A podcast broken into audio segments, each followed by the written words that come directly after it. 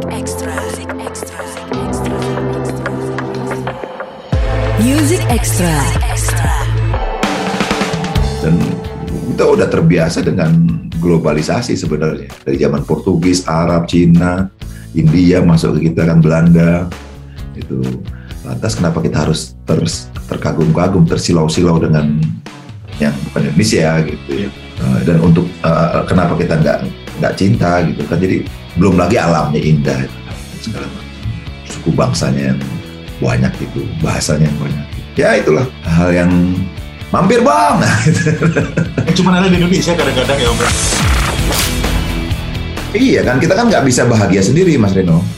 Ada tetangga kita, ada saudara kita yang nggak bahagia kan.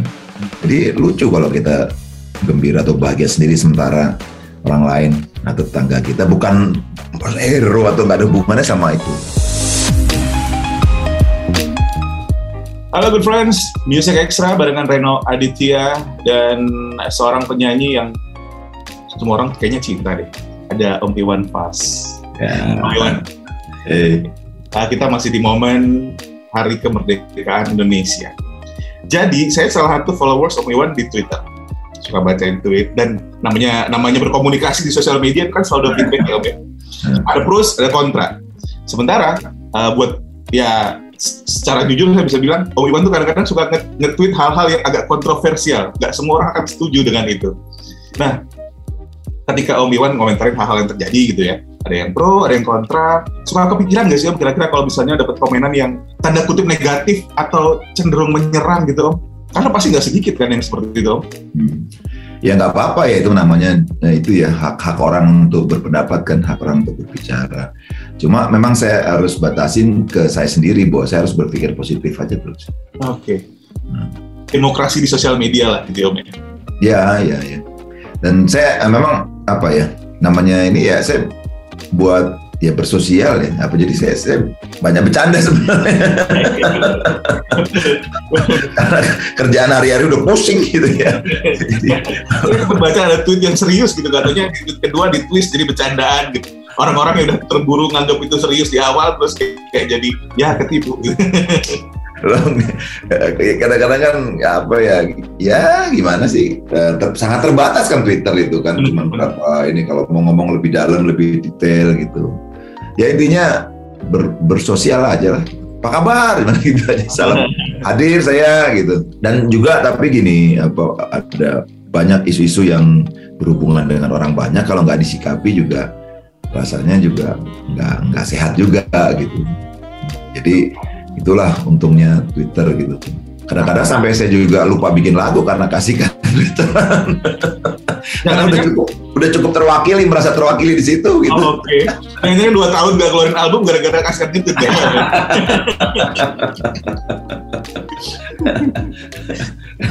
saya kan sambil rebahan kan gitu Iya. sambil, sambil posisi yang paling santai gitu ya jadi nanti kalau kalau badan udah pegel-pegel baru deh baru baru mulai inget bikin lagu. Ini kan kita tahu uh, Sorry One Pulse tuh banyak lagu-lagu yang menyuarakan kecintaan, kritik sosial dan lain sebagainya terhadap apa yang terjadi di Indonesia. Saya tuh pengen nanya, mudah-mudahan ini uh, adalah pertanyaan yang gak sering Om Iwan dengar dari orang-orang.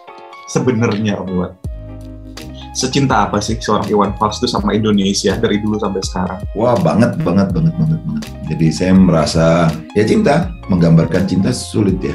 Tapi eh, dan itu juga kenapa? Karena menyemangati saya juga untuk untuk untuk untuk, terus eh, melakukan rutinitas kewajiban-kewajiban saya.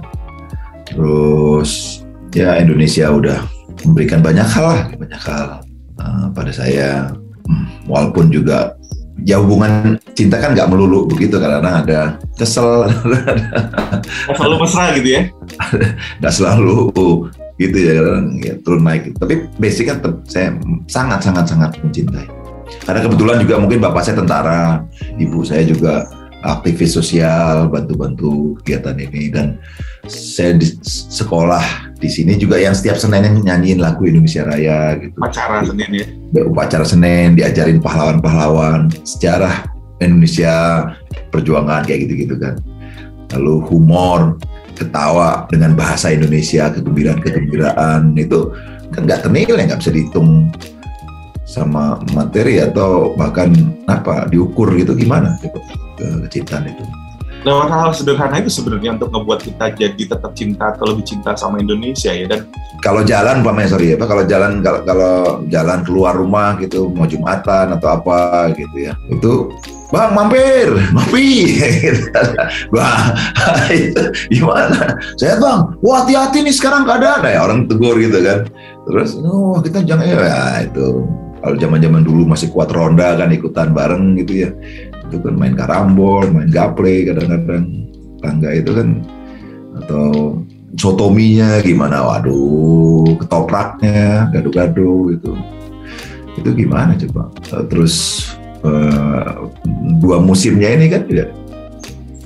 Itu masa orang-orang asing jauh-jauh uh, secara sejarah-sejarah gitu ya ke sini ratusan tahun yang lalu masa kita tinggalin gitu. Betul untuk ambil rempah-rempah kita Iya kan? Dan kita udah terbiasa dengan globalisasi sebenarnya. Dari zaman Portugis, Arab, Cina, India masuk ke kita kan Belanda. Itu lantas kenapa kita harus ter, terkagum-kagum, tersilau-silau dengan yang bukan Indonesia gitu ya.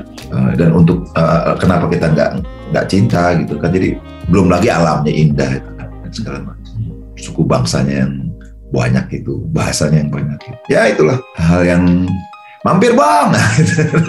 yang cuma ada di Indonesia kadang-kadang ya Om. Ya? Hah? Yang cuma ada di Indonesia kan hal-hal seperti itu yang eh. kita nikmati di Indonesia. Ya, kayak Agustusan nih coba dulu ada balak karung, Bener. makan kerupuk gitu, bawa kelereng sama sendok, terus masukin jarum di botol lewat pinggang itu kan tarik tambang, panjat pinang. Waduh, apa? Gimana nggak cinta? Benar-benar berarti nggak nggak kita nggak akan pernah kehabisan alasan untuk nggak cinta sama Indonesia. Uh, cuman sayangnya itu tadi kadang-kadang kita nggak kurang pengen tahu lebih banyak soal Indonesia. Sementara tuh good friends seperti yang Om Iwan bilang tadi orang luar negeri orang dari luar Indonesia itu cari tahu lebih banyak soal Indonesia. Bahkan kadang-kadang mereka mempelajari kulturnya lebih dalam dibandingkan kita yang merasa oh ini hal yang udah biasa, udah kita lihat sehari-hari, jadi kita jadi nggak terlalu peduli pada akhirnya. Ya, true, itu yang terjadi saat ini. Kita cenderung lebih silau sama apa yang ada di luar daripada menikmati ulang apa yang ada di Indonesia sendiri. Benar nggak sih, Om? Tapi itu manusiawi kok, Reno. Kan kita sibuk sama proses kita pribadi masing-masing, apalagi negara berkembang gitu ya, untuk mengejar yang katanya tertinggal gitu. Tapi hmm. percayalah, bahwa tadi yang saya ceritakan itu soal mampir bang, tarik tambang atau lomba kerupuk itu ada di hati kita masing-masing. Cuma kita nggak bisa mengutarakan aja itu. Saya percaya itu. Suatu saat kalau ada yang bisa melahirkan apa memanggil itu gitu, mengingatkan itu gitu, itu pasti akan balik dengan sendirinya. Itu bisa kita lihat kok di pertandingan sepak bola itu. Walaupun prestasi kita begitu-begitu aja kan. Benar, benar, benar. Tapi buset ya orang itu waduh kerinduannya terhadap uh, keindonesiaan itu kan bukan soal menang kalahnya tapi apa apalagi menang Olimpiade kemarin kan Liliana dan Gracia Poli dapat medali emas itu kayaknya se Indonesia lupa kalau demi COVID udah gitu. Wow, dapat 5 miliar lagi kan. Betul. Saya mau dong kapan. lima miliar ya juga ya. Ya juga ya. Tapi kita yakin bukan itu motivasi mereka. Itu itu tadi membanggakan Indonesia. Bentuk kecintaan sebenarnya. Jadi hal itu ya saya yakin ada. Pasti ada. Cuma nggak bisa meng, belum apa gimana ya? Atau nggak mungkin apa kekurangan waktu untuk mengungkapkan. Karena terlalu sibuk dengan dengan proses diri gitu ya untuk untuk mendapatkan yang ideal. Kan setiap orang kan gitu Betul. ke Indonesia itu ada gitu. Saya saya yakin kok tinggal ayo sampai sabar pelan-pelan kita kita bangkitkan lagi gitu. Lewat ya cerita-cerita ini Agustusan, lewat acara-acara apa ya sederhana gitu yang karena mungkin orang juga bingung mengekspresikan kecintaannya, bingung cara bersuara menyampaikan apa yang ada di kepala dan isi hatinya tentang ya tentang Indonesia, tentang tentang sekitarnya, tentang tetangganya atau tempat dia tinggal gitu Dan kayaknya nih pas nih nanya sama uh, Om Iwan, karena kan uh, bisa dibilang Om Iwan itu sangat mudah dalam tanda kutip menyuarakan apa yang ada di kepalanya. Lewat lagu. Entah itu ketika jatuh cinta, entah itu ketika lagi patah hati, entah itu ketika ada sesuatu yang dilihat kurang, kayaknya ini ada yang salah deh Hmm. dalam bentuk kritikan lewat lagu gitu. Sebenarnya Om gimana ya cara mungkin karena Om Iwan udah sangat sering lewat lagu, cara menyuarakan pendapat atau isi hati tanpa harus membuat orang lain itu mungkin tersinggung atau sakit hati. Seperti apa sih Om? Apakah harus lewat karya aja? Kan enggak, enggak semua orang bisa bikin lagu kan. Ya, kalau setiap kita memas berani memastikan bahwa setiap langkah kita dasarnya kasih sayang, cinta itu ya terhadap apa pun gitu. Tentu nanti out keluarnya pun akan seperti itu. Soal teknis nanti penyampaiannya salah atau gimana itu kan hanya waktu nanti. Hmm. Tapi niatnya dulu kan kalau dalam agama niat udah dapat pahala ya. Iya, iya, iya. Ini nama amal biniat sih saya masih ingat. niat kan kalau ni niatnya dulu sekarang kalau niatnya udah belang bonteng kalau niatnya udah kacau ya apa pun yang disampaikan juga enggak enggak ini. Tapi niatnya dulu harus niat baik dulu.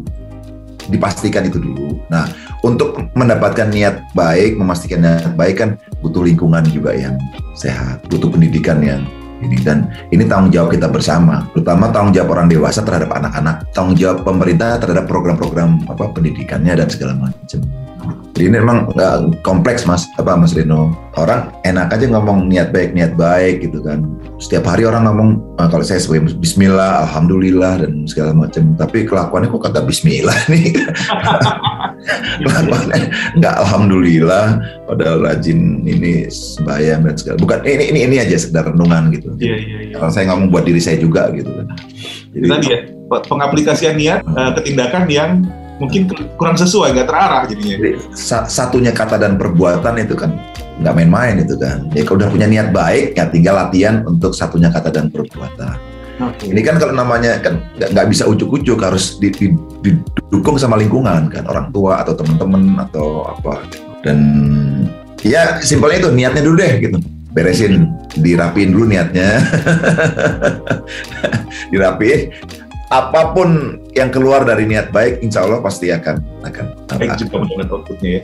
berdampak baik gitu. Eh, ngomongin seorang Iwan Fals itu nggak lepas dari fans OI.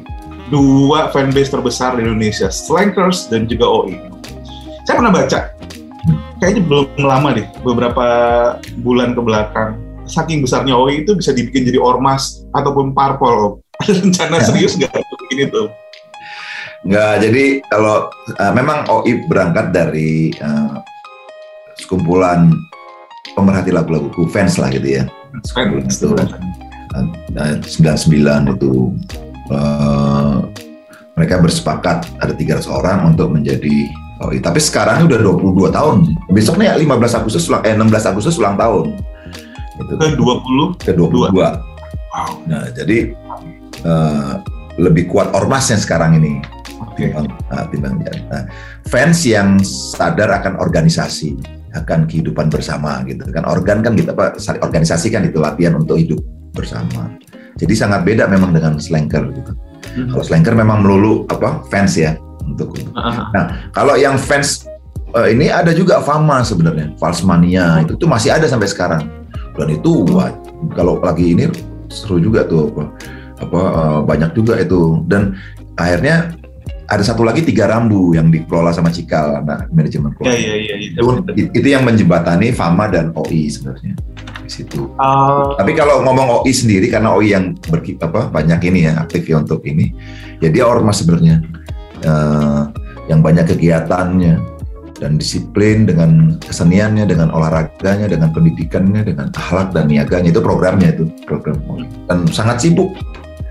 Jadi bukan hanya memperhatikan nggak ya lagu-lagu saya mungkin bisa didengar pada saat mereka senggang gitu ah, atau sambil beraktivitas. sambil ah, sambil sambil beraktivitas jadi nggak nggak nggak nggak nggak memperhatikan lagu-lagu itu aja dan soal apa tadi par- parpol atau apa tadi itu tadi Saya pernah baca uh, karena udah sangat besar nih uh, Ah. jadi parpol gitu. apakah mungkin ke situ gitu Ada Nggak, ah, kalau memang pertanyaan itu nggak ada di di ADRT-nya nggak ada itu ada ya. nggak nggak boleh kecuali kalau dia mendirikan bisa aja tuh Oh, Oke. jadi OI melahirkan partai politik kayak P- apa NU melahirkan PKB gitu atau Muhammadiyah melahirkan apa PAN ya atau apa gitu nah, bisa jadi tuh begitu OI bikin kalau nanti ada yang bakat yang bakat mendirikan partai dari mereka ya bisa bisa kemungkinan tapi kalau OI-nya sendiri nggak boleh mas Oh, nggak boleh. Iya. Dia dia cuma ada sebagai ormas gitu ya. Um, or, ormas saja gerakan-gerakan apa ya Ini lebih bermanfaat seperti itu ya. Karena lebih dekat ke masyarakat pada akhirnya kan ya. Wah iya teman-teman luar biasa teman-teman OI itu. Mereka kalau ada bencana ada apa selalu terdepan. Gitu. Ter- terdepan.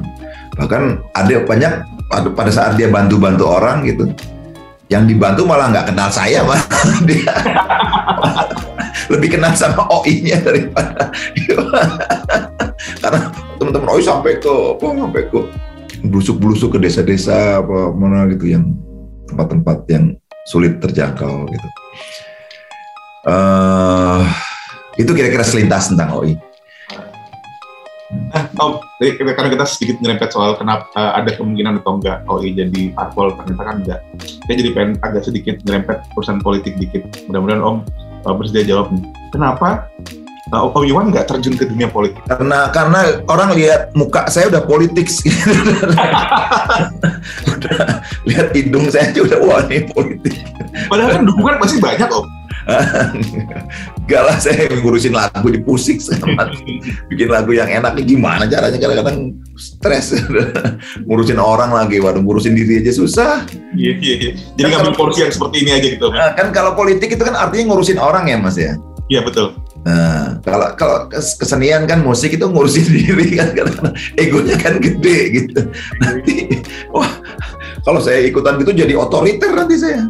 Bisa kayak bisa kayak Hitler atau apa gitu.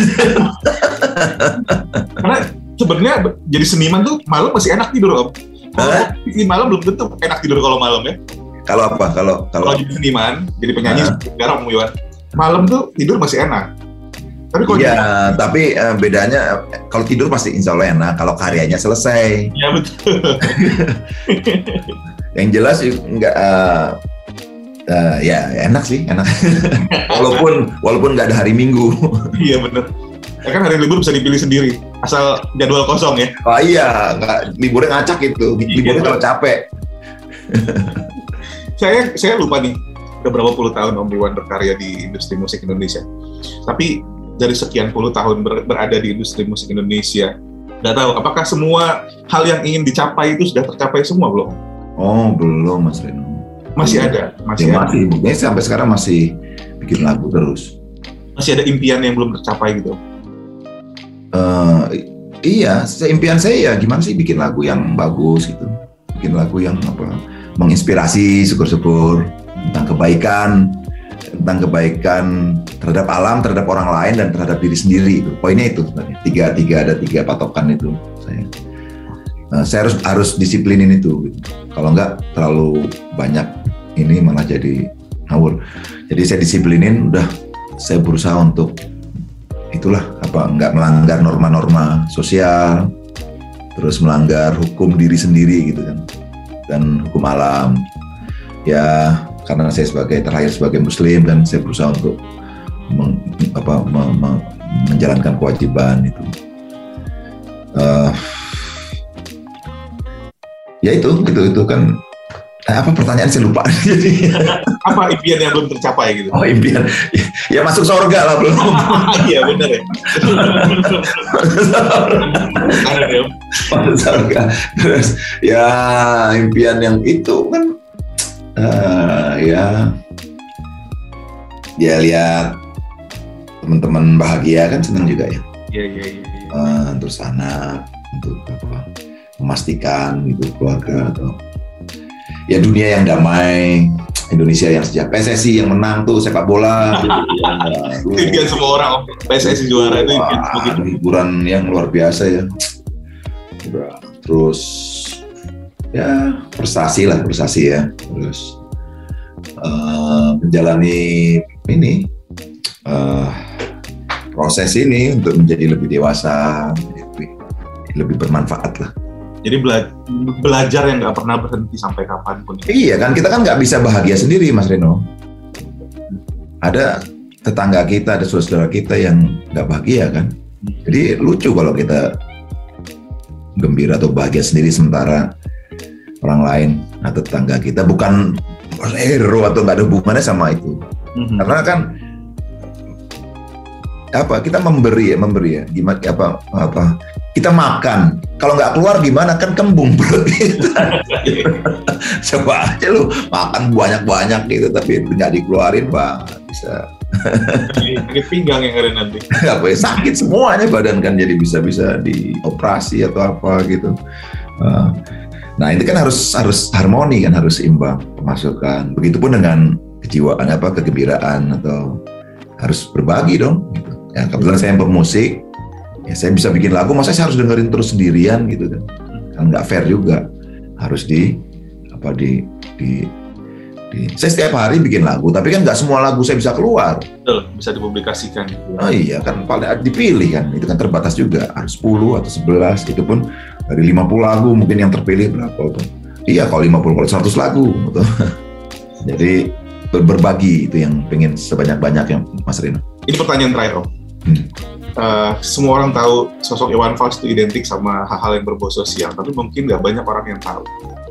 Dari sekian banyak lagu cinta, bertemakan cinta ya, cinta dalam artian eh, antara ya cinta laki-laki dan perempuan gitu. Lagu cinta yang paling romantis yang pernah Om Iwan ciptakan itu apa? Wah semua lagu cinta saya romantis. Tahu bener, saya suka banget yang terlewatkan. Saya suka. Tapi buat buat seorang Iwan Fals personal, yang ini lagu paling romantis yang pernah saya Karena memang betul saya, saya semua lagu cinta. Kalau di rumah tuh saya sama istri saya semua rokok makan tidur gratis. Karena dia yang ngatur semua. Zaman ngerokok dulu, sekarang udah nggak ngerokok. Rokok ya. Ya hampir semua punya cerita yang sama mas. Oh, gitu. Ah, iya dong, semua lagu punya cerita yang yang saya nggak bisa gimana ya, Ah, nggak bisa nggak bisa. Oh ini lebih susah ya untuk apalagi ngomong cinta itu kan.